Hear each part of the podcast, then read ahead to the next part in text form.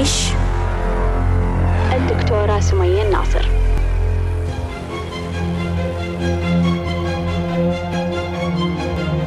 مساء الخير مساء الحب مساء السلام مساء الجمال.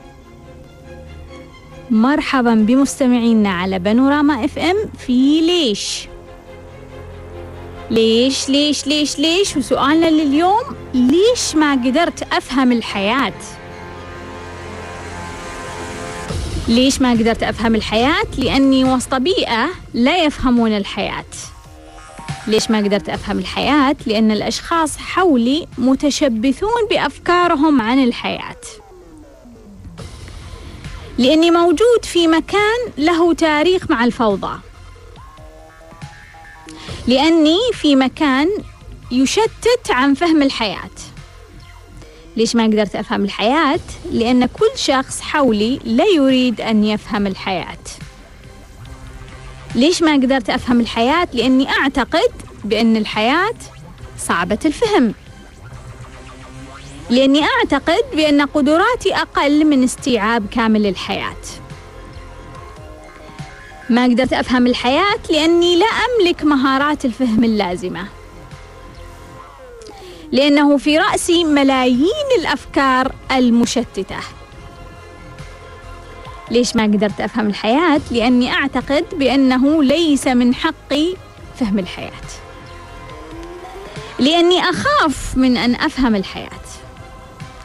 لأني يائس من هذه الحياة. ليش ما قدرت أفهم الحياة؟ لأني أقلق وأتوتر لو حاولت أن أفهم الحياة. لأني غاضب من هذه الحياة. ما قدرت أفهم الحياة لأني مشغول. لأن مصادري الطاقية لا تفهم الحياة. لأن مصادري الطاقية تمنعني أو تقلل من أهمية فهم الحياة. ليش ما قدرت أفهم الحياة؟ لأني أشعر بأني أحتاج إلى طاقة كبيرة جدا لفهم هذه الحياة المعقدة. ليش ما قدرت أفهم الحياة؟ لأن روحي لا تريد أن تفهم. ليش تكرر أخطائك؟ ليش ما زلت لم تفهم إنه الخطأ خطأ؟ ليش ما زلت لا تفهم طريقة تجنب الخطأ؟ ليش ما زلت لم تفهم الأشخاص الشريرين أو السيئين؟ ليش ما زلت لم تفهم إلى الآن طريقة الأشخاص السيئين أو الشريرين؟ ليش تتكرر عليك رسائل الكون ولا تفهم كم مرة تكررت عليك مشكلة أو حدث أو شخص بنفس الصيغة ولم تفهم هل تنتظر أن تتألم حتى تفهم؟ هل لما يصير شيء في حياتك ملفت غريب مستفز يثير مشاعرك يستحق الفهم تتجاهل تؤجل الفهم ولا تتوقف وتفهم لما تدخل مرحلة جديدة في حياتك. جامعة زواج طلاق أبناء هل تستعد؟ ليش ما تستعد؟ هل تحس نفسك فاهم الحياة؟ ما تحتاج تستعد؟ أو هل لأنه الأشخاص اللي حولك ما يستعدون أنت قررت أنه أنت تصير مثلهم؟ وتقلدهم ولا تستعد؟ هل فهمت نفسك قبل أن تفهم الحياة؟ هل فهمت أنت مين؟ ما هي قيمك؟ ما هي أهدافك؟ ما هي نقاط قوتك وضعفك ما هي رسالتك ماذا تريد ولا أنت تبغى تفهم الحياة بدون ما تفهم نفسك هل في مرة فهمت الحياة ثم تغيرت عليك الحياة وطريقتها؟ هل في مرة فهمت شخص ثم فجأة تغير عليك بعد ما فهمته؟ هل في مرة فهمت مجموعة ثم فجأة تغيروا؟ أبغى أرجع أجاوب على بعض الأسئلة اللي وردتني في الحلقة السابقة.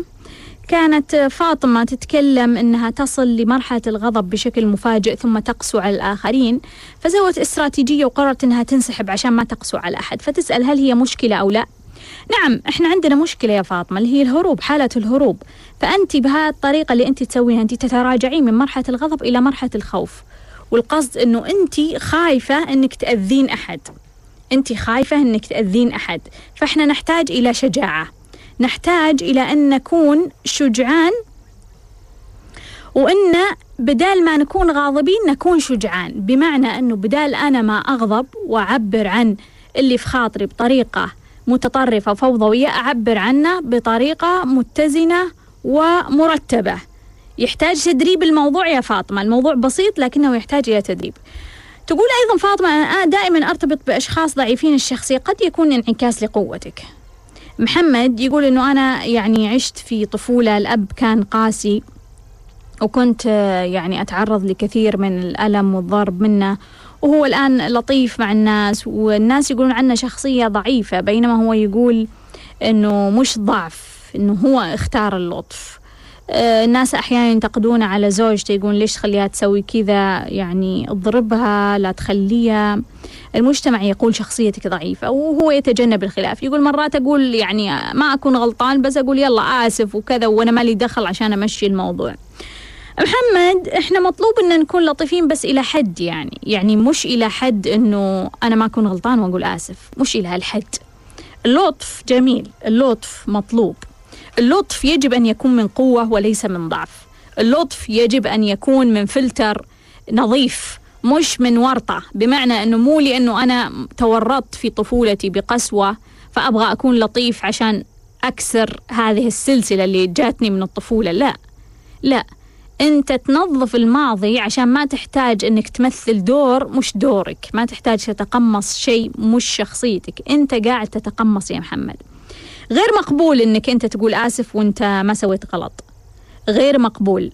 المطلوب منك إنك أنت شوية تكون شجاع وإنك أنت آه، تعرف وين, متى يكون اللطف ومتى تكون الشدة. الشدة مش غلط. الشدة مش غلط.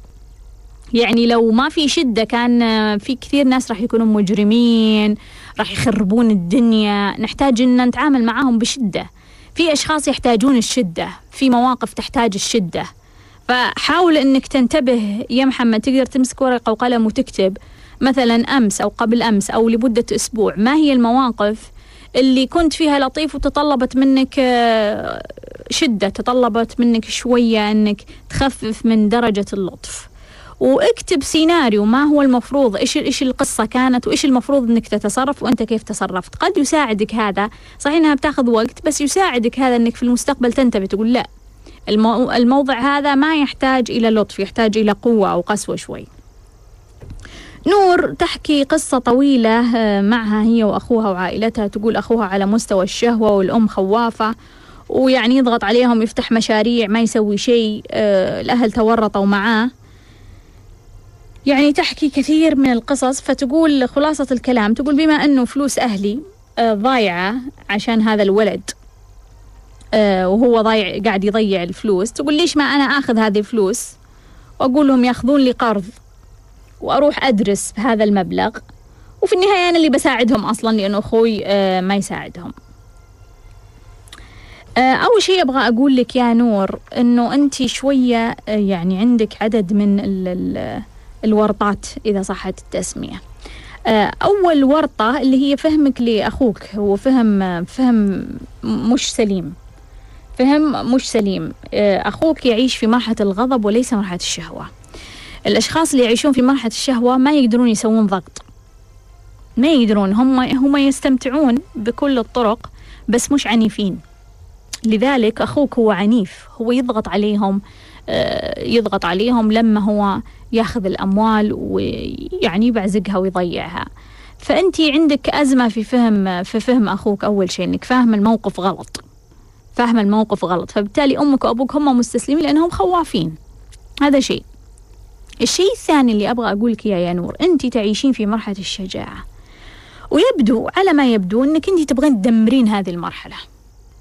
أنك أنت تبغين تدمرين التطور اللي أنت وصلتي له. يعني أنت الآن ماسكة الدرب موظفة تشتغلين تنظفين نفسك آه، مهتمة بالوعي. تروحين تقولين أنا أبغى أخلي أهلي ياخذون قرض لي عشان أنا أروح أدرس في مصر عشان أنا يوم من الأيام أنا اللي بدفع لهم وأنا اللي بسوي لهم وأنا لأنه في النهاية أخوي ما راح يسوي كل هذه الأشياء. فأنت يعني تنزلين من مستواك اللي أنت فيه اللي هو مرحلة الشجاعة وتهبطين إلى حالة الغضب. لأنه يعني أنا معصبة على الوضع ومو عاجبني ومحتجة وأبغى يعني أغير هذا السلوك هم أمك وأبوك عنده عندهم دروسهم. عندهم دروسهم اللي لازم يفهمونها. ما راح يفهمونها راح تأدبهم الحياة. راح تأدبهم الحياة وتصفقهم. لما يفهمون يمكن يستوعبون يمكن ما يستوعبون. أيضا أخوك عنده دروسة. أنت تحشرين نفسك في دروس الناس ليش؟ ليش يا نور؟ ليش يا نور؟ أنت ماسكة الطريق ليش مستعجلة؟ ليش تريدين تدمير طريقك؟ ليش تريدين إفساد الواقع؟ ليش أنت مركزة معاهم أصلا؟ نور نور أرجوك. أنت إنسانة واعية. ليش تدهورين نفسك بهذه الطريقة؟ استيقظي. استيقظي. انت انت أنت تحاولين تجدين مخرج سريع لوضعك. ما في مخرج سريع. ما في. الحياة ما فيها shortcuts ما فيها. ما فيها. لازم تفهم دروسك لازم تعيش اختباراتك لازم تنجح. ما في طريقة إنه أنت تطلع من أولى ابتدائي لسادس. الحياة ما فيها هذه الطريقة يا نور. أرجوك أرجوك. أنا أعرف إنك تفهمين كلامي. أعرف إنك إنك تقدرين تطلعين نفسك من هذه الورطة. لا تركزين معاهم. لا تنشغلين فيهم. أنت قادرة على تحييد مشاعرك. أنت قادرة على أنك تعزلين نفسك عن هذه الفوضى والمشاعر. أنت قادرة على أنك تركزين في شغلك وفي أهدافك وفي شجاعتك. ليش متورطة في الموضوع؟ ليش بلشانة في العالم؟ ليش تبغين تغيرين أخوك؟ تبغين تغيرين أمك؟ تبغين تغيرين أبوك؟ ليش تبغين تعاقبينهم على أنهم ما فهموا الرسالة؟ خليهم. نور أرجوك ركزي في طريقك. الموضوع أبسط مما تتخيلين. ركزي ركزي ركزي. لا تدمرين النتيجة اللي أنت وصلتي لها واصل الطريق. وخلونا ناخذ اتصال. مرحبا. مرحبا. مرحبا. مرحبا. مرحبا. السلام عليكم. وعليكم السلام. أهلا وسهلا. مين معاي؟ عليك دكتورة؟ خير وعافية. خالد. أهلا وسهلا يا خالد شرفتني. كيف أمورك؟ تمام؟ خير وعافية. سم تفضل. آه ولا شيء والله أنا للامانه يعني حبيت بس هيك أحكي معك وأسلم عليكي. قلت خليني أجرب أرن ورن وزبط وحبيت أسلم عليكي. الله يحييك. يعني نقاش عام يعني هيك خفيف لطيف. إيه. بس أنا الموضوع يعني آه، أول أول أول شيء بالموضوع بدي أفهم أنا إيش لما انت بتحكي إنه أنت فاهم الحياة. أيه. إيش يعني فهم الحياة؟ يعني التعريف الاصطلاحي لفهم الحياة إيش هو؟ اي يعني تفهم الناس، تفهم رسائلك، تفهم الأشياء اللي آه. حولك أنا عشان هيك يعني آه بدي أربط مواضيع بمواضيع فهمت علي؟ إنه أيه. أنا كمستمع عادي يعني للامانه أنا يعني بتشرفت بمعرفتك عن طريق الراديو. قبل هيك يعني ما كنت أعرفك. تشرفت بمعرفتك عن طريق الراديو. فهي المصطلحات إنه رسائل ومش رسائل.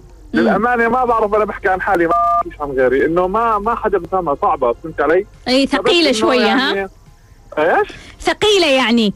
لا مش ثقيلة لا بالعكس بالعكس. لا هي هي غريبة نوعا ما جديدة جديدة وليست إيه؟ ثقيله جديدة أوكي فهمت علي؟ مم. يعني آه وأتوقع يعني كمان حتى اللي بده يعرف معنى فهمت الحياة أو مفهوم إنه الواحد فهم الحياة يعني قد يكون هو قد ولكن ليس بالضرورة إنه هو نفسه مش فاهم الحياة فتعريفه اللي إحنا بدنا نبني عليه إنه أنا فهمت الحياة أو لا كمان بيكون خطأ فهمت علي؟ أي. فبالنهاية أنا من وجهة نظري إنه فهم الحياة أو عدم فهم الحياة يعني شغلة يعني خلينا نحكي نسبية. ولا لن نستطيع ان يعني أنا برأيي لن نستطيع أن نحدد إذا فهمنا الحياة أو لا. أنا هيك رأيي يعني. يعني رأيي يتجنبه الخطأ أكثر من الصواب. أو يمكن يعني قصدك يا خالد إنه الحياة ما تنفهم. إنه الحياة أكبر من إنها تنفهم؟ يعني مش إنها الحياة أكبر أتوقع الحياة أعقد من إنها تنفهم يعني. مم. أنا برأيي إنه أنت بما إنك أنت مبسوط وراضي عن حالك و... وبالنهاية بتنام بت... بتروح على بيتك و... وأمورك تمام. وإنك أنت فعليا يعني فعليا فعليا ما في حدا مزعلك أو توصل لمرحلة إنك أنت فعليا ما تعطي لواحد إنه يضايقك أو إنك أنت ما يعني تكون على قدر إنك أنت فعليا فيش حدا بيستاهل إنك تدعي عليه. يعني تكون فعليا متصالح مع كل الناس. فيش داعي إنه أنا أزعل من فلان وفلان. بالعكس كل الناس أنا بحبهم وكل الناس بديش أحبهم بس على الاقليه بدعيش عليهم. أتوقع إنه هيك يكفي. أي. بس. وشكرا لك يعني. شكراً أنت- جزيلاً. يعني ميزة جميلة. حلوة. شكرا جزيلا. حلوة إنك تخلي الواحد يحكي قد ما بده. شكرا يا خالد. شرفتني. يعطيك العافية. أهلا. وسهلا. هلا هلا. وناخذ اتصال. مرحبا.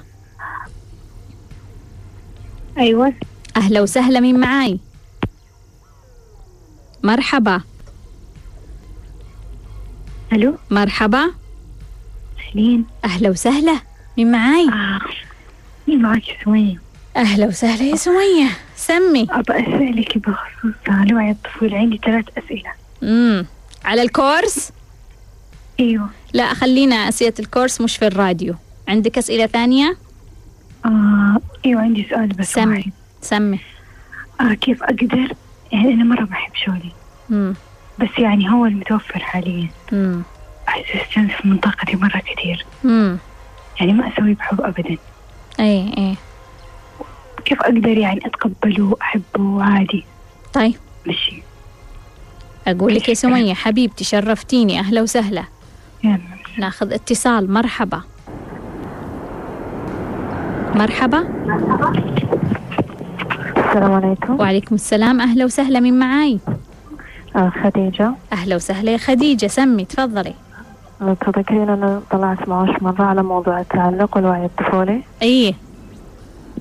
آه الحمد لله قدرت أشترك في الدورة. امم آه شريت الدورة عندي بعض الاستفسارات امم لما سويت الدورة آه استفساراتك على ال course؟ آه ال course على شيء ثاني. لا يعطيني الشيء الثاني okay الشيء الثاني آه بالنسبة هيك الباب الخ... الباب الخلفي امم كنت آه أسمع حاليا أنا في التنظيف. يوم الثلاثاء راح أنتهي من بس اللي صار بعد ثمانية أيام تقريبا صرت ما أقدر أركز. دائما يشرد بالي عن ال... عن التركيز في ال... في اللي تقولينه كل ما مم. أرجع أر- أركز يشرد بالي. كل ما أرجع أركز يشرد بالي ما تقدرين تركزين في التأمل. أيوه. بعد. ثمانية أيام تقريبا صرت ما أقدر أركز. جالسة أحاول بس إنه بصعوبة. امم فما أدري شنو الحل وشنو المشكلة. امم طيب أقول لك. آه عندي شغلة بعد. آه بالنسبة حق التعلق آه إنه بعدين أنا عقب ما اشتغلت وهذا رجعت الأمور مثل ما هي. بس أنا ما رضيت إنها ترجع نفس ما كانت قبل. امم آه قلت لهم إنه يكون التواصل بشكل آه مش يومي ولا كذي آه أذكر إذا مرة طلع معك آه شخص قلت له انه عشان تفك التعلق خلي التواصل يصير على فترات من ثلاثة أيام أسبوع كذي. فأنا قلت إنه بما إني أنا ماشيه في المشوار إذا راح نتواصل التواصل راح يكون بين فترات ما بين صديقاتي وما راح يكون يعني يومي. امم على أساس إني ما أكد الموضوع. وهل لما رجعوا يعني واعتذروا عن كل شيء عن كل تصرفاتهم آه راح يأثر علي وأنا قاعدة أطبق التمرين. طبعا مم. حاليا أنا في التخيل آه ال 21 امم باقي تقريبا أسبوعين وشوي وأخلص التخيل. امم فهل يأثر أو لا وجودهم حاليا وأنا قاعدة أقطع التعلق معهم؟ امم طيب أقول لك آه، خديجة. بعد شوية سؤال. أها عندي تفكير يعني أنا آه من النوع اللي يتخيل كثير عندي يعني خيال آه عندي مرض في المعدة. عندي التهاب معدة وجرثومة. امم فأنا لما قعدت أفكر في الموضوع رجعت حق النفسية في موقف حصل ما بيني وما بين والدتي وكانت تقول لي إنه أنت بسبب أكلك راح تمرضين وراح يكون فيك كيف كيف كيف. امم لما رجعت نفسي في الموضوع لاحظت إنه صارت عندي القناعة إني أنا راح أمرض. فكيف أتخلص من هذا النقطة؟ إنه يعني قعدت مع نفسي وشفت يعني إنه من الطبيعي إذا واحدة هذا طريقة أكلها من الطبيعي إنها تمرض. و- مم. ومقتنعة اني أنا بمرض بمرض فهمتيني؟ فحسيت المرض. أنا عالجته فترة حوالي سنة تقريبا ومش جاي يتعالج. فبديت أفكر إنه هو مش آه، ممكن يكون من التفكير. مش آه، مش مودي يعني مو محتاج لعلاج بالمستشفى. طيب أقول لك يا خديجة حبيبتي. آه وآخر آه سؤال. سمي آه الشيء اللي أنا تعلق اللي كانت في مشكلة التعلق أنا تذكرت الحدث. مم. طبعا أنا في مشاكل كثيرة والمشاكل الكثيرة هذه تذكرتها بالحدث اللي صاير لي. فكنت لما أصحح مثلا مثلا حاليا مشكلة التعلق كانوا ماخذين مني ألعاب. هل يصح إني أنا حاليا أشتري للألعاب اللي في نفسي اللي انخذت مني في الطفوله أنا كنت متعلقه فيها؟ يعني إذا أنا توقعت إن هذه المشكلة هل يصح إني أصححها؟ واشتري لنفسي هذه الأشياء. طيب أقول لك يا خديجة. حبيبتي. وشكرا شكرا جزيلا. شرفتيني. أهلا وسهلا. ناخذ اتصال. مرحبا. السلام عليكم. وعليكم السلام. أهلا وسهلا. مين معاي؟ معك أمجاد. أمجاد؟ أمجاد. أهلا وسهلا يا أمجاد. كيف حالك يا دكتورة؟ خير وعافية حبيبتي. سمي. عندي كذا سؤال. سمي آه، أول شيء عندي سؤال يخص حلقة المشاعر واتصلت كذا مرة وما ما شبك معي الخط مم. أنا ما أستطيع أظهر مشاعري مم. يعني عندي حتى أطفالي الآن أحس إني مقصرة من ناحية المشاعر تجاههم. آه، وغير كذا إذا شفت آه، أمامي آه، مشاعر أو اثنين يحضنون بعض أو كذا أعتقد إنه تمثيل ما أدري ليه يعني عندي هالشعور مم. أقول لك الشيء الأ- هذا أول سؤال،. السؤال الثاني آه ما الرسالة في إن شخص دائما متعقد من والده أو والدته فعل كذا كذا دائما يردد فعل فعل فعل بعدين لما يتقدم به العمر يكرر نفس الخطأ مم. نفس الخطأ اللي وقع فيه والده صار يكرره مع إنه كان يتأذى يقول له والدي أو والدتي يسوي كذا كذا عرفتي كيف؟ مم. السؤال الثالث آه شراء PlayStation لابني هل تنصحين أو لا؟ مم. مع العلم إن كل الأطفال حو- حوله عندهم يعني PlayStation فأنا محتارة يعني هو أبغى أبغى بلاي ستيشن وأنا محتارة يعني مم. آه، السؤال الرابع آه، أنا ما أعرف وين وصلت أي درجة وصلت من الوعي مم. السؤال الخامس كثير أسئلتي دكتورة بس يعني جمعتها يا حبيبتي آه، من يومي صغيرة وأنا ارسل سيارة إلى الآن عمري 30 سنة ما زلت ارسل سيارة أول ما أمسك ورقة ارسل سيارة مم. ما الرسالة؟ ما فهمت. حتى بحثت بحثت بحثت ما فهمت مم. بس هذا اللي يعني طيب دكتورة آخر سؤال الأطف... أفضل شخصية في الطفل أم البالغ؟ لأن الأطفال أشوفهم هم اللي يحصلون على امتيازات والبالغ هو اللي يعني يحاول يسير الحياة مم.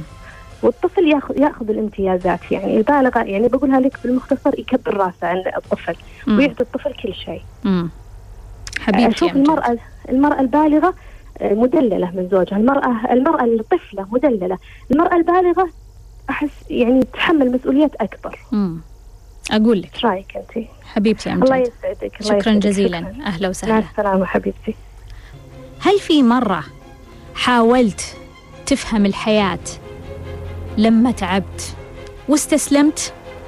خلوني أجاوب على بعض الأسئلة اللي وردتني. سمية تقول ما أحب شغلي. ما أحب شغلي وهذا هو المتوفر حاليا. كيف أقدر أحبه؟ وخصوصا أستنزف طاقتي. سمية أول شيء خلينا آه يعني فكرة أنه هذا هو المتوفر حاليا هذا معتقد. فخلينا ما ننسى إنه عندنا أزمة في الخارج في إنك مو قادرة تشوفين الفرص اللي في الخارج. لأنه في ملايين الفرص فأنت مو قادرة تشوفين ولا فرصة واحدة. خلينا نسوي سكيب ونتجاوز هذا المعتقد اللي أنت متورطة فيه. ونشوف كيف أنت الورطة اللي أنت فيها كيف تتصرفين معها. أول شيء أبغاك تركزين على الإيجابيات الموجودة في هذا العمل وتكبرينها. تركزين عليها وتكبرينها بمعنى إنه تتكلمين عنها تفكرين فيها تخبرين الآخرين عنها. أيضا تقارنين يمكن إذا إذا كنت من النوع اللي ما تقتنعين له بالمقارنة تقارنين ما بين لو كان في شغل ما في هذه الإيجابية ما في هذه الميزة. هذه زاوية. الزاوية الثانية أنه أنت الهوايات أو الأشياء اللي أنت تحبينها أو شغفك في الحياة أو المهارات القوية اللي عندك أو نقاط قوتك وين تمارس؟ هل أنت قاعدة تمارسينها في البيت؟ يعني بدون فلوس بدون راتب بدون التزام هل قاعدة تمارسينها؟ لأني أحتاج أحتاج ارسل رساله للكون إنه أنا جاهزة أنا مستعدة أنا عندي هذا الشغف أنا الآن قاعدة أبني هذا الشغف. فتجيك الفرص وتنفتح لك. فأحتاج أني أقول يا سمية إيش هواياتي؟ إيش نقاط قوتي؟ خليني أشتغل عليها في البيت. ما يحتاج شغل ما يحتاج ولا يعني هذا تتركين شغلك لا مع شغلك. فانت تركزين على هواياتك في البيت. الشيء الثالث سلبيات اللي موجودة في هذا العمل كيف ممكن تشيلينها؟ كيف ممكن تشيلينها؟ هل ممكن أشيلها؟ نعم نعم ممكن تشيلينها. يعني مثلا يمكن سلبيات دوامي إنه الناس يعني يحبون يكشخون يلبسون يتكلفون في اللبس وهذا يخلي راتبي يطير. ولازم أشكل وأغير ولازم أقوم قبل ثلاث ساعات عشان ألبس وأضبط نفسي وأضبط شعري. أوكي. بكل بساطة ألغي الموضوع. كيف أشيل هذه السلبية؟ شيليها. شيليها. راحتك وفلوسك. أهم من إنه الناس يعطونك نجمة. أهم بكثير من إنه الناس يعطونك نجمة. مو مو مهم مو مهم إذا زميلتك في العمل يعني قالت والله أوه لابسة يعني قطعة آخر اللي موجود في السوق ولا أحلى شيء ولا مو مهم. أقدر أشيل بعض الأشياء عشان أخلي هذه الوظيفة أبسط وأسهل. أقدر أخفف أحيانا أخفف.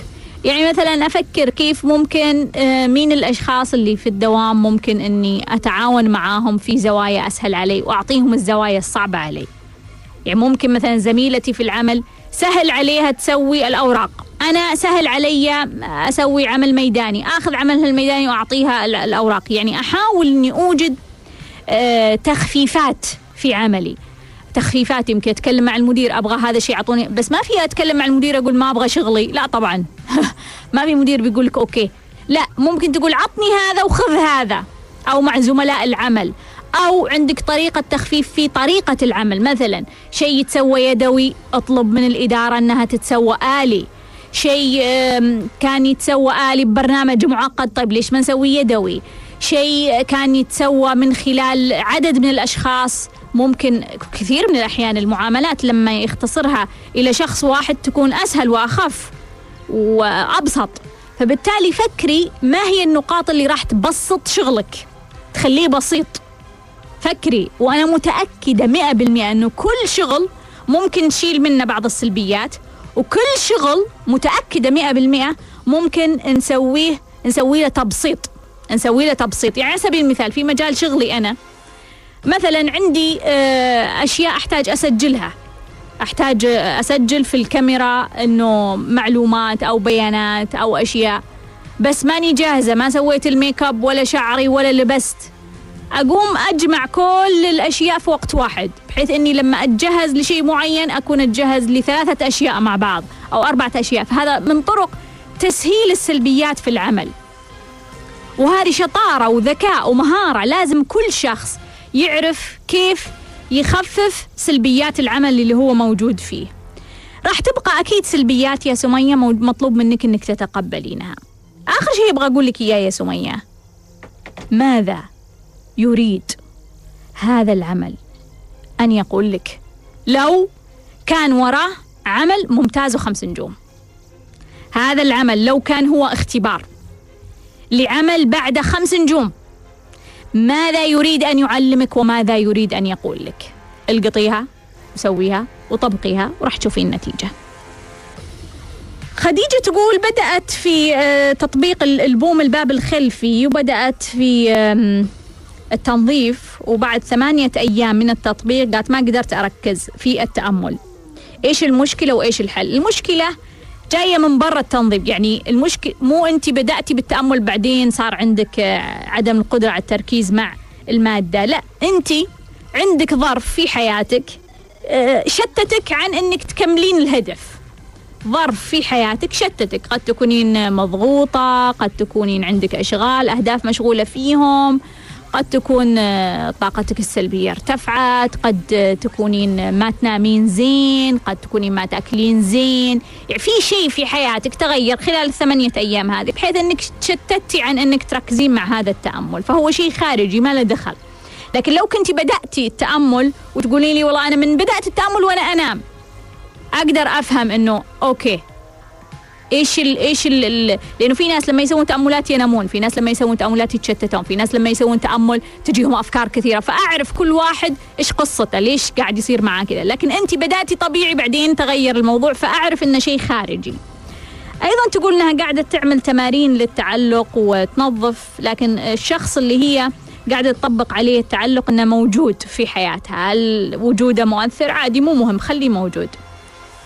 برضو تقول إنه عندها جرثومة المعدة وتذكرت أو انتبهت إنه كانت أمها تقول لها آه، أنت بسبب أكلك راح تمرضين راح تمرضين. أنت بسبب أكلك راح تمرضين راح تمرضين راح تمرضين. ومرضت طبعا تورطت في الموضوع. وأنا أدعو في هذا السياق كل الأمهات والآباء اللي عندهم أبناء أرجوكم لا تعطون تهديد وتوقعات.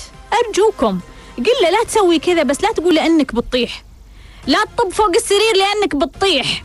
ترى لو قلتها ثلاث مرات خلاص دخلت برمجة. لو قلت لها 21 مرة وجبت. وجبت يا جماعة وجبت. الآباء والأمهات انتبهوا. انتبهوا لعيالكم. خافوا عليهم اتقوا الله فيهم. يعني لما تقول لابنك لا تسوي هذا الشيء لا تعطي النتيجة لا تعلم النتيجة. لا تقول له لا تاكل هذا الشيء ترى تصير سمين. يعني يتكرر عليه هذا الموضوع 21 مرة وجبت. لا تسوي هذا الشيء. لا لا تقول كذا ترى تعمي عيونك. لا تسوي هذا الشيء ترى تمرض ترى تنكسر يدك ترى ما يحتاج ما يحتاج تعطيها نتيجة. تقدر تقول لا تسوي هذا الشيء so هذا الشيء نقدر نطورها بعد بطريقة أفضل. please آه وقف هذه النقطة. آه يعني في طرق بس بس لا توصل لنتيجة. هذه شكل هي هي شكل من أشكال إنه أنا أطلقت نية لهذا الطفل ووضعت احتمال. فإذا أنا يعني عندي نافذة أقدر أشوف هذا الاحتمال كأب أو أم الآن أنا خليت النافذة جماعية. بما إنه بس أنا قاعدة أشوف النافذة يلا خل حتى الطفل يشوف النافذة هذه. أوه عاد أخذها الطفل لأن ال system عنده فهو يدخلها في ال system والنظام وخلاص يبرمج نفسه إنه هو راح تنكسر يده راح يمرض راح يصير فيه راح راح راح. وأرجو أيضا كل الأشخاص في الحياة لما نقابل أصدقائنا لما نشوف إنهم يبدو عليهم شوية تعب متبهذلين مو مرتبين ذاك اليوم. ما له داعي نقفز الاحتمال. إيش فيك تعبان؟ عسى ماشر شكلك تعبان. ليش؟ ليش يا جماعة؟ ليه الكلمة أمانة. ليش ندمر الناس؟ ليش هذا التدمير؟ يعني أنت تعرف لو لو طلعت للدوام قابلوك ثلاث أشخاص كلهم قالوا لك شكلك تعبان تقريبا أنت بتتعب. تقريبا يعني أنت بتتعب. يعني أصلا أنت بتسأل تقول آه معقولة؟ والله شكلي فعلا تعبان خل أروح أشوف مراية check. وبعدين شفت مراية وتشوف فعلا ها كأنك شوية دايخ عادي. لا إي والله شكلي تعبان. توقف قدام مراية خلاص وجبت. أنت تقيمها يعني تأكدها يعني. تحط ال system تحط تأكد الموضوع. أنا أقول لك يا خديجة الموضوع يحتاج إلى تنظيف يحتاج أن ننظف المعتقد ونشتغل عليه ونتخلص منه. كذلك نحتاج أن نضبط الأكل يعني الأكل اللي كنت تاكلينه وكانت تقول لك ترى إذا أكلتيه بتمرضين بعدي عنه خلال هالفترة عشان تحمين نفسك. عدلي المعتقد بعدين إذا بغيتي ترجعين هذا الأكل أو أنك أنت تكونين ضبطتي النظام كاملا. تسأل خديجة تقول هل أشتري ألعاب الطفولة؟ إذا تبغين إذا تبغين ما في شيء يمنع. إذا أنت تبغين يعني خديجة مرت بطفولة كانت تبغى ألعاب معينة انحرمت من هذه الألعاب. الآن تقول هل أشتري هذه الألعاب؟ إذا تحسين أنه ما زال عندك الرغبة الطفل بداخلك يرغب بهذا الشيء اشتريها. اشتريها عادي ما في شيء يمنع. يمكن تشترين دبدوب يمكن تشترين عروسة يمكن تشترين PlayStation اشتري. أي لعبة تحسين أنه أنت طفلك الداخلي ما زال يحتاج هذه اللعبة. أمجاد تقول لا أستطيع إظهار مشاعري وأعتقد لما أشوف يعني شخصين يضمون بعض أعتقد أنهم يمثلون. أمجاد لديك الكثير من الفلاتر والحواجز والصناديق المغلقة وبشدة من أنك تفهمين أو ترسلين أو تستقبلين أو تدركين أو تعين مشاعرك. وإذا إحنا شفنا الريموت كنترول اللي في يدك راح نجد إن الأزارير حقتها قليلة المشاعرية. يعني يمكن في غضب يمكن في حزن بس يمكن ما نلقى فيه فرح يمكن ما نلقى فيه حب يمكن المشاعر اللي ما تقدرين تعطينها أو تستقبلينها. فبالتالي هذا النظام يا جماعة نظام المشاعر اللي عندنا. إحنا أصلا كبشرية متخلفين مشاعريا. فما بالك لما يكون عندي سيستم عائلي أصلا يعني صحراوي؟ صحراوي يعني لا لا لا يستقبل الحب ولا يعطي حب ولا يفعل الحب ولا يعترف بالحب و... ويجلد على الحب ويعترض على الحب ويعني يسوي مشاكل إذا في حب و... يعني الحب عار الحب خطأ الحب مصيبة الحب جريمة الحب غضب الحب الحب شيء فشلة الحب كل كل كل أي أي فكرة عن الحب على طول يتم آه اتهامها والحكم عليها بطريقة غير جيدة. فبالتالي كيف ممكن ينشأ هذا الحب؟ كيف ممكن يتطور؟ كيف ممكن يفهم؟ كيف ممكن يدرك؟ كيف ممكن يوعى فيه يعني يعني الزر مش موجود. الزر مش موجود. فيا امجد أنا أنا أعتقد إنه عندك مسؤولية. عندك مسؤولية إنك أنت آه تنشئين وتطورين هذه المشاعر. هل هذا ممكن؟ نعم ممكن. هل هذا سهل؟ يحتاج إلى جهد يحتاج إلى شغل يحتاج إلى تركيز. يعني مثلا شوفي خديجة الآن تقول لك أنا رحت أشتري ألعاب الطفولة هذه كلها عشان ننشئ إحنا سيستم المشاعر اللي فقد من الطفولة. هذه بعض الطرق طبعا يمكن بالنسبة لك ما تناسبك إنه تجيبين دبدوب وتتفاعلين معه. بس ممكن تجيبين حيوان تتفاعلين معه. ممكن إنك انت تحتاجين إنك تشوفين يتيم وتتفاعلين معه. ففي طرق إن إحنا نكسر هذه الفلاتر والصناديق ونوصل نتيجة لكن الأساس عندنا التنظيف. الأساس إن إحنا ننظف عشان نوخر كل هال الران والحوسة والفلاتر اللي تورطنا فيها. تقول أيضا أمجاد سؤالها شخص متعقد من أبوه دائما يقول أبوي سوى وسوى وفعل والغريب أنه يكرر نفس الخطأ الآن. فما هي الرسالة؟ لا خلينا نقول نقول أنه كل شخص كل شخص مر بأزمة أو مشكلة يحتاج أن يفهم الرسالة. أمجاد تقول شخص متعقد من أبوه كان عنده مشاكل دائما يقول أبوي سوى وسوى وسوى وكرر نفس الأخطاء. ما دام إحنا مرينا في مشكلة في الطفولة إحنا لازم نفهم الرسالة. اعتبر اعتبر إنه الأزمات اللي مريت فيها في حياتك تريد أن تستمر مثل السلسلة. نقول الكارما مثل السلسلة. أي مشكلة أو أزمة مريت فيها في حياتك هي مثل السلسلة. تبغى تكمل تبغى تعيش تبغى تستمر تبغى تتواجد تبغى تظهر نفسها تبغى تكون دائما محط اهتمام وانتباه. لذلك على كل شخص أنه يقص ويكسر وينهي ويتخلص من هذه السلسلة. إذا ما تخلصت منها راح تعيدها بكل بساطة. إذا ما تخلصت من سلسلة أنك تقول أبوي سوى وفعل وفعل وفعل راح تعيدها. إذا ما تخلصت من سلسلة الشعور أحيانا يجي الشعور بطريقة معاكسة. يعني خلنا نعطيك مثال من واقع الاستشارات اللي وصلتنا. واحدة من السيدات كانت آه، هي وحيدة. ويعني عاشت طفولة إنه ما عندها عزوة وما عندها يعني جروب هي معاها. فهي شافت إنه هي لازم تكسر السلسلة. هي لازم توجد العزوة والجروب والمجموعة. فقامت وركزت على أطفالها وجابت مجموعة أطفال وركزت عليهم وخلتهم أولوية في حياتها عشان هي تكسر هذا الحدث اللي صار لها وآلمها وأشعرها بالألم. هذا سلوك يدل على أنه الشخص اتخذ قرار وطريقة لكسر هذه الكارما. فالرسالة تقول لك اكسر اكسر السلسلة. إكسر السلسلة. مجاد تسألني إيش رأيك في شراء PlayStation لابني أمجاد أحب أقول لك أنا ما عندي أطفال ولا درست في التربية يعني بعمق. يعني درست أشياء خفيفة وقرأت كتب بسيطة. آه، كان عندي أخوي الصغير كنت أمارس عليه دور من أدوار التربية لما كنت في بيت أهلي. لذلك أنا ما أعتبر أني أنا مؤهلة أنك تسأليني هذا السؤال بس أنا عندي وجهة نظر وجهة نظر. قد ما تكون تربوية. بس وجهة نظر في الوعي. وجهة نظر في الوعي. أنا لا أرى أنه أنا أعيش الشخص في جيل ليس في جيله لأنه هذا الشيء خطر. ما أرى هذا الشيء. أرى أنه كل جيل يجب أن يعيش بطريقة الجيل. فإذا الجيل يعيش بطريقة ال social media لابد أن الجيل يكون موجود في ال social media. حتى لو ال social media فيها أضرار نفكر كيف نتغلب على الأضرار. إذا أنا جيلي هو ماشي على طريق معين لابد أكون ضمن هذا الجيل.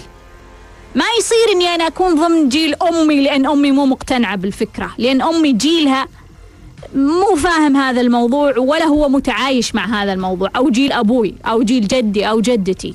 أنا أؤمن بانه كل شخص لابد انه يعيش مع جيله ولا راح يصير متخلف ومتأخر. برضو امجاد تسأل تقول إنه أنا ما أعرف على أي درجة من الوعي. امجاد الموضوع مش كثير مهم. تقدرين تدخلين على قناتي على اليوتيوب. عندنا سلم هاوكنز في درجات الوعي. تسمعين كل مقطع. هي مقاطع جدا قصيرة وممتازة جدا لأي شخص يبغى يطور من وعيه ويحدث قفزة معرفية. من الجيد إنه يسمع هذه المقاطع في اليوتيوب. اكتب بس سمية الناصر على اليوتيوب واكتب سلم هاوكنز. شرحت فيه سلم هاوكنز للوعي.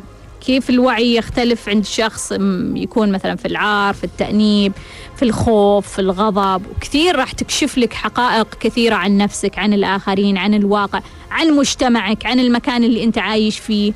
راح يعني تحدث لك قفزة معرفية. السؤال هل من المهم أني أنا أعرف أنا وين؟ إذا كنت شخص نائم نعم لازم تعرف. عشان شوي نحاول نوقظك. إذا كنت ماسك الخط وقاعد تنظف وترتب نفسك وتعرف نفسك قد ما يكون مهم إني أعرف بالضبط أنا وين بس مهم إني أنا أفهم المراحل وأعرفها. آه، امجاد تقول أنا من صغري كنت أرسم سيارة. ليش؟ السؤال إنه هل كان فيه موقف في الماضي مرتبط بموضوع السيارة؟ خلنا نقول هل حدث لك حدث جيد جدا أو سيء جدا؟ يعني مثلا حادث شنيع في أحد مات أو في أحد تضرر أو أنت كنتي موجودة وصار لك هلع ورعب فأعرف إنه جاي من من هذا الزاوية. أو حدث جميل جدا يعني عالق في الذاكرة إنه شرينا سيارة وانبسطنا وكان الأسرة كلها مبسوطة. أو مثلا طلعت أتمشى مع أخوي في السيارة وكان في شعور يعني أول مرة في حياتي أجرب هذا الشعور أقدر أقول هذا هذه الزوايا. إذا ما في إذا ما في موقف متطرف فقد يكون المعنى للسيارة عندك. معنى. معنى يعني إيش تعني لك السيارة؟ هل هي تعني الحرية؟ إنه أنت أوه صرتي حرة وتسوقين هل هي تعني لك التواصل مع الآخرين؟ صرتي تقدرين تروحين لهلك وتجين؟ هل هي تعني القوة؟ صرتي ما تحتاجين أحد؟ يعني إيش المعنى الخفي للسيارة عندك؟ هذا اللي انت قاعد تكررين على نفسك وتأكدين على نفسك. كأنك تقولين يا أمجاد الحرية الحرية يا أمجاد القوة القوة يا أمجاد التواصل. يعني هذا هو المعنى اللي انت تحبين تكررين على نفسك ويطلع منك طوال الوقت. أمجاد لاحظت ملاحظة تقول إنه شخصية الطفل آه، دائم هو عايش أحسن ومبسوط ومرتاح وشخصية البالغ هو اللي متبهذل هو اللي مكبر مخه وهو اللي هو اللي يعني متضرر. فهي تقول ليش ما تكونها شخصية الطفل أحسن؟ تقول إنه يعني لما أشوف الحياة الزوجية أشوف المرأة اللي عندها اللي ماسكة شخصية الطفل هي اللي مستفيدة من زوجها أكثر من شخصية البالغ. أمجاد أحب أقول لك آه، صحيح وغير صحيح مع بعض.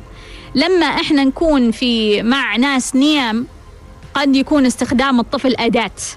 يعني سبق إني قلتها إذا قدامك مجنون مجنون ما يقدر يفهم بالعقل ولا بالمشاعر ولا بالدين ولا بالأخلاق. يعني تجيه من كل زاوية محترمة ما تقدر تجيه؟ خليك أجن منه. أنا أؤمن بهذه الفكرة. وأجن منه يعني تصير طفل. يعني تصير طفل يعني تحط مخك على جنب وتصير طفل وسخيف وبايخ وتركب مركبة وتفحط فيها. يعني خلاص الموضوع الموضوع إنه عندك شخص مجنون ما راح يفهم إلا بهذا المستوى. لكن الأساس الأساس الأساس إنه إحنا نتعامل مع بالغين.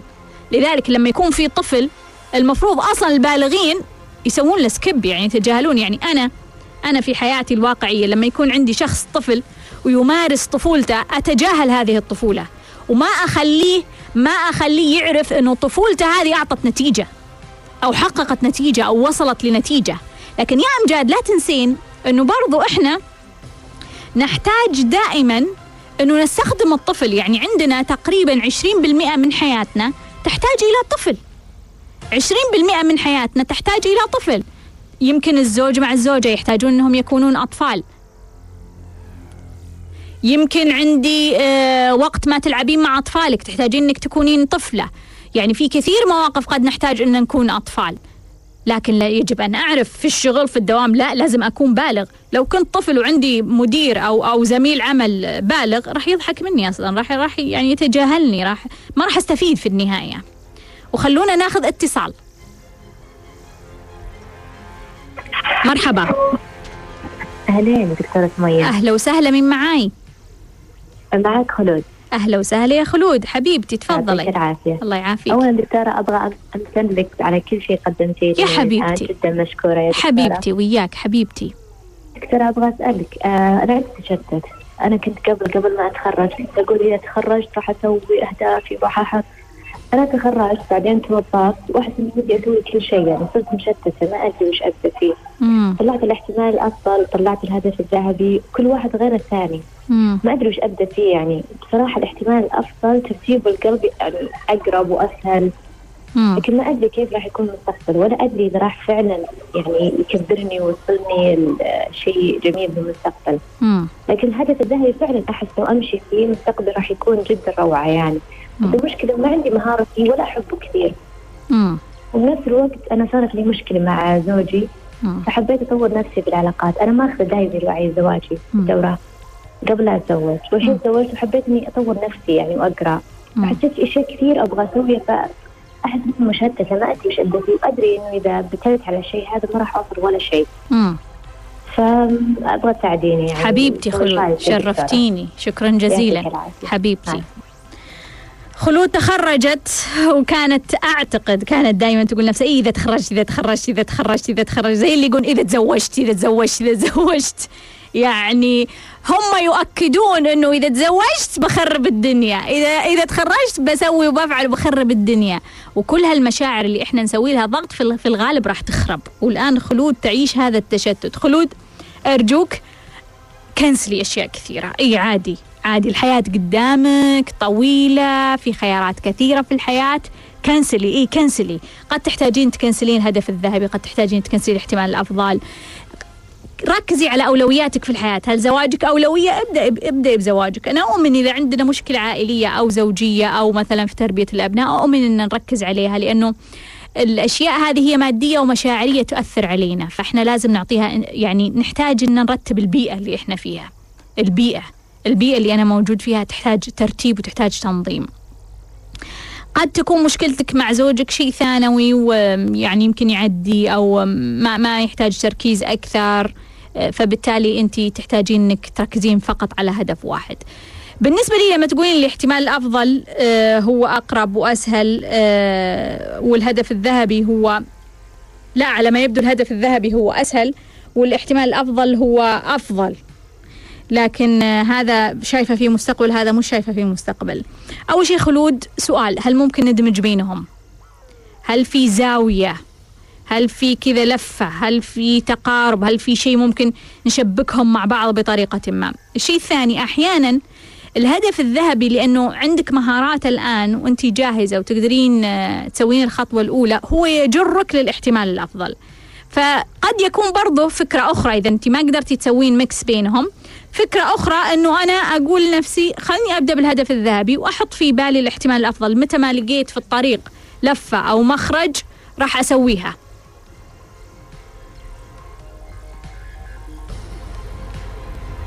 طيب أيضا خلود التشتت أبغى دائما أذكر لأني أنا مهتمة بزاويه الأفكار والمشاعر. يعني هذا هو دوري في تطوير الذات. إني أنا أركز معاك على الأفكار والمشاعر وأحيانا شوية طاقة. لكن لا تنسى الدور المادي في الموضوع. أنا أؤمن أؤمن بأهمية الغذاء أهمية الأكل الصحي أهمية أنه أنت يعني أؤمن أنه في شخص متشتت عشان هو ماكل غلط. أؤمن تماما أنه في أكل يسبب تشتت وفي أكل يسبب خوف في أكل يسبب اكتئاب في أكل يسبب عصبية. أعرف مثلا أنه السكر يسبب عصبية. أعرف أنه الأشخاص اللي بيأخذون سكر بيشعرون بالإحباط. أعرف أنه فيه مأكولات جيدة ممكن تاكلها تسبب لك تركيز أو تعطيك تركيز تعطيك آه، راحة تعطيك هدوء تعطيك استرخاء تعطيك شعور بالسعادة. يمكن محتاجة خلود برضو ما ننسى ما ننسى أنه ننتبه للجسد المادي وماذا يحتاج منا قد تكون البداية من هنا يا خلود أنه أشوف الجسد المادي أشوف المشكلة الأولوية اللي أبغى أركز عليها ثم أحاول أحل موضوع الهدف. أتمنى أنكم تكونوا استفدتوا واستمتعتوا من لقائنا في ليش لليوم وتذكروا الدنيا خضرة حلوة. إلى اللقاء.